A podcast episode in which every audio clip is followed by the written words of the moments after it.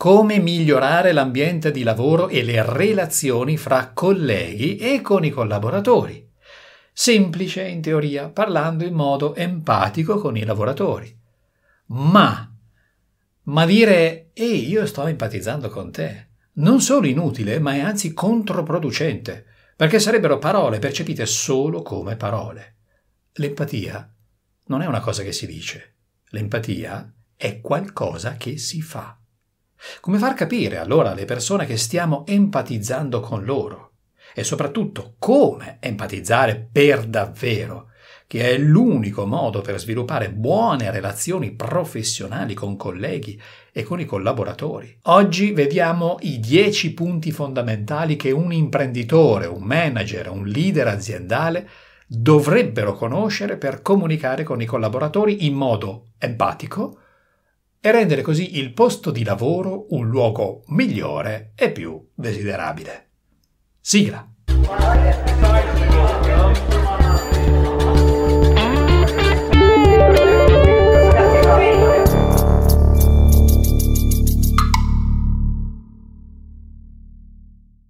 In dieci punti oggi vediamo come migliorare l'ambiente di lavoro e quindi le relazioni fra colleghi e con i collaboratori. Vediamo in pratica, in concreto, come interagire in modo empatico. Io sono Stefano Todeschi, sono specialista in public speaking pratico. Aiuto le persone a parlare e a interagire per farsi ascoltare e seguire dai clienti e dai collaboratori nelle situazioni professionali. Punto numero uno. Prima che sia troppo tardi. Osserviamo il comportamento dei collaboratori e dei nostri lavoratori per comprendere quali sono le criticità e quindi quali sono i blocchi che li costringono a certi comportamenti. Comprenderle prima possibile. Quali sono, cioè, le buone ragioni che costringono le persone ad assumere certi comportamenti? Attenzione, buone ragioni non significa ragioni giuste, significa che sono ragioni sufficienti perché la persona si comporti in un certo modo. Quindi, per esempio, se lascio puntualmente accesa la stampante dopo l'orario di lavoro, E forse è perché ho un carico di lavoro tale per cui l'ultima cosa a cui posso pensare è di spegnere quella benedetta stampante. Questa è una buona ragione, cioè è sufficiente perché io assuma un comportamento anche se è sbagliato. Cerchiamo allora di capire le buone ragioni dei blocchi e delle criticità nei comportamenti. Numero due. Errore da evitare. Metterci nei panni degli altri. Quante volte abbiamo sentito questa espressione? Devi metterti nei panni degli altri per comprenderli meglio. Però attenzione, questo è molto complicato ed è una fatica immane e fra un po' ti dirò che cosa possiamo fare invece di questa cosa faticosissima. Metterci nei panni degli altri significa indossare i vestiti di queste persone. Significa cercare di ragionare come ragionano loro, ma noi non possiamo davvero sapere che cosa si muove nella cosiddetta black box. La black box in psicologia è la scatola nera, cioè il cervello, cioè tutti quei pensieri che sono nascosti alle persone esterne, quindi noi non possiamo vedere cosa c'è là dentro. Spesso, tra l'altro, noi stessi non sappiamo che cosa c'è davvero nella nostra black box. Quindi mettersi nei panni degli altri è un lavoro faticosissimo, del tutto inutile.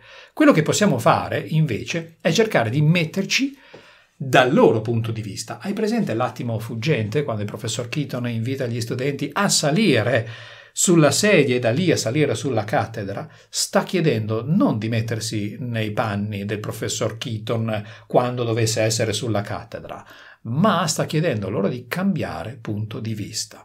E anche qui, per cambiare punto di vista, adesso vediamo come, come fare. A proposito, pubblicherò altri video su questo tema e quindi ti do un suggerimento, iscriviti al canale e attiva la campanella. Punto numero tre. Qual è il nostro vero obiettivo? E spesso noi lo dimentichiamo.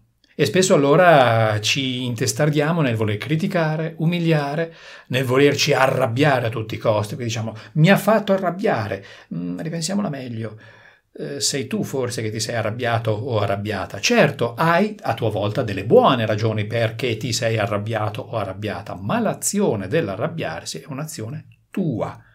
ti sei allora concesso o concessa di arrabbiarti. Oppure il nostro vero obiettivo è un altro, cioè fare in modo che il nostro sistema professionale funzioni davvero. Fare in modo dunque che i processi di lavoro vadano nel migliore dei modi possibili. Teniamo bene in vista il focus reale, quello che realmente è utile. Punto numero quattro, chiediamo, cioè cerchiamo di ottenere informazioni direttamente dall'interessato o dall'interessata. È quello che suggerisce poi lo psicologo sociale Edgar Schein quando parla di umile ricerca di informazioni. Certo, noi vorremmo sapere tutto, come dirigenti, come capi, come boss, noi vorremmo, eh, non, non, non vorremmo avere bisogno di chiedere, noi siamo gli uomini, magari anche le donne, che non devono chiedere mai, come diceva una vecchia pubblicità, ma in realtà chiedere significa poi innescare un processo che adesso vediamo piano piano con i vari punti. Chiediamo semplicemente come stai, che cosa è successo, che cosa hai fatto, che cosa pensi che sia andato storto. Sono domande reali. Ho già girato un video su questo, magari ti metto il link qui sotto in descrizione. È molto utile, ti consiglio di vederlo per approfondire il tema. Andiamo avanti. Punto numero cinque, restituire che abbiamo capito e che dunque stiamo davvero ascoltando il nostro interlocutore. E questa persona alla fine ci sarà riconoscente nel proprio intimo. Hai presente quelle volte in cui senti che non sei stato compreso o compresa? Che magari le persone, secondo te, non ti hanno ascoltato. Ovviamente questo, se accade a te, può accadere anche ai tuoi interlocutori. E quando questo accade è quando il nostro obiettivo è troppo contingente, cioè stiamo guardando solo l'obiettivo concreto e non stiamo guardando la persona, ma nella fase iniziale noi dobbiamo guardare la persona per poi andare all'obiettivo. Insomma, dobbiamo evitare di fare come fanno quei venditori che stanno già guardando la vendita e noi sentiamo che stanno guardando la vendita e che non stanno davvero guardando noi come persone che hanno bisogno e che magari potrebbero realizzare un proprio desiderio e risolvere un problema grazie a quel prodotto che quel tizio o quella tizia vorrebbero venderci. A proposito, parentesi, ho intitolato questo video "Come comunicare con i collaboratori", ma il titolo più corretto sarebbe "Come interagire con i collaboratori". Perché se noi vogliamo davvero limitarci a comunicare, eh beh, conviene mandare un P D F, impaginato bene, ci sono i colori fatti bene, i font giusti, ma noi siamo umani e E non possiamo ridurci a questo nei nostri messaggi, cioè i contenuti fatti bene. Ogni azione che noi compiamo ha un riverbero nella vita delle persone. Non solo, ogni azione che noi compiamo ha un riverbero nella nostra stessa vita, cioè anche noi, come dicevo prima, abbiamo le nostre buone ragioni. Quindi, in pratica, restituire che noi abbiamo capito significa fare una sintesi del racconto che ci hanno dato i nostri collaboratori, introducendolo magari in questo modo. Vediamo se ho capito bene che cosa è successo. Vediamo se ho capito bene come ti sei sentito o come ti sei sentita.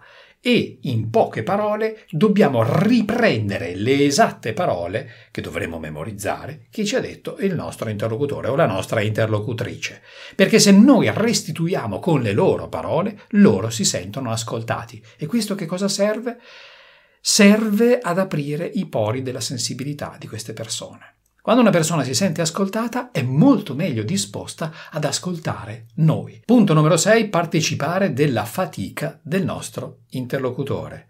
Io ricordo che un mio cliente in consulenza mi disse che quando i suoi collaboratori gli fanno una proposta per modificare delle procedure di lavoro, che però lui già sente che non funzioneranno perché per esperienza sa già che sono inopportune, bene, allora lui che cosa fa? Cosa faceva, anzi, mi diceva? Eh, prendo quella proposta e dico, va bene, allora guardiamo insieme questa proposta e valutiamo subito i pro e i contro.